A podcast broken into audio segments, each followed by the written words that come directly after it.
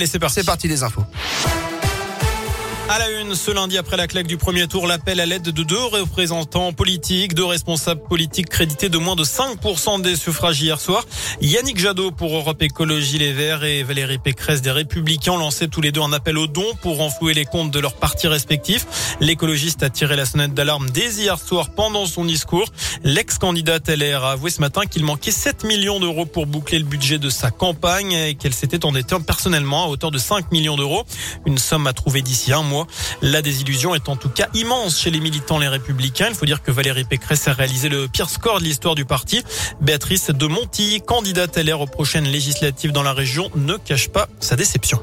Il y a un écart évident entre ce qu'on attendait. On était plutôt sur quelque chose entre 8 et 13, mais évidemment pas du tout euh, en dessous de 5. Je pense qu'il y a eu un vote utile au dernier moment. Moi, je l'ai senti autour de moi, des gens qui avaient peur de la montée des extrêmes et qui ont voté Macron sans conviction. On a bien vu qu'on était la bête à abattre. Valérie Pécresse était euh, une cible pour Emmanuel Macron. Je pense que c'était un jeu dangereux. Il a fait le jeu des extrêmes et euh, une démocratie a besoin de débat.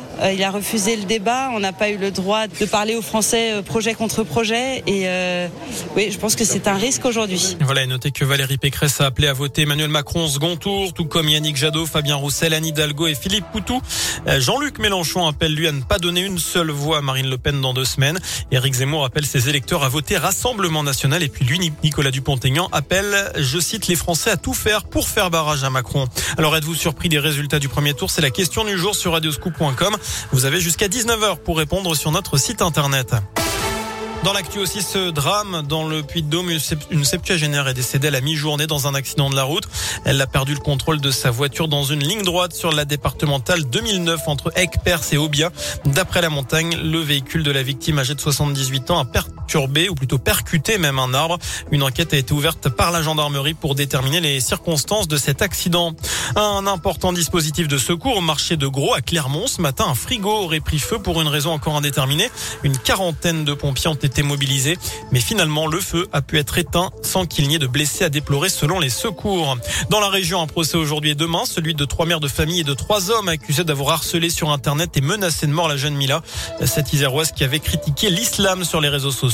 Il risque jusqu'à trois ans de prison et 45 000 euros d'amende. En juillet dernier, 11 personnes avaient déjà été condamnées pour les mêmes faits, à des peines en l'occurrence allant de 4 à 6 mois de prison avec sursis.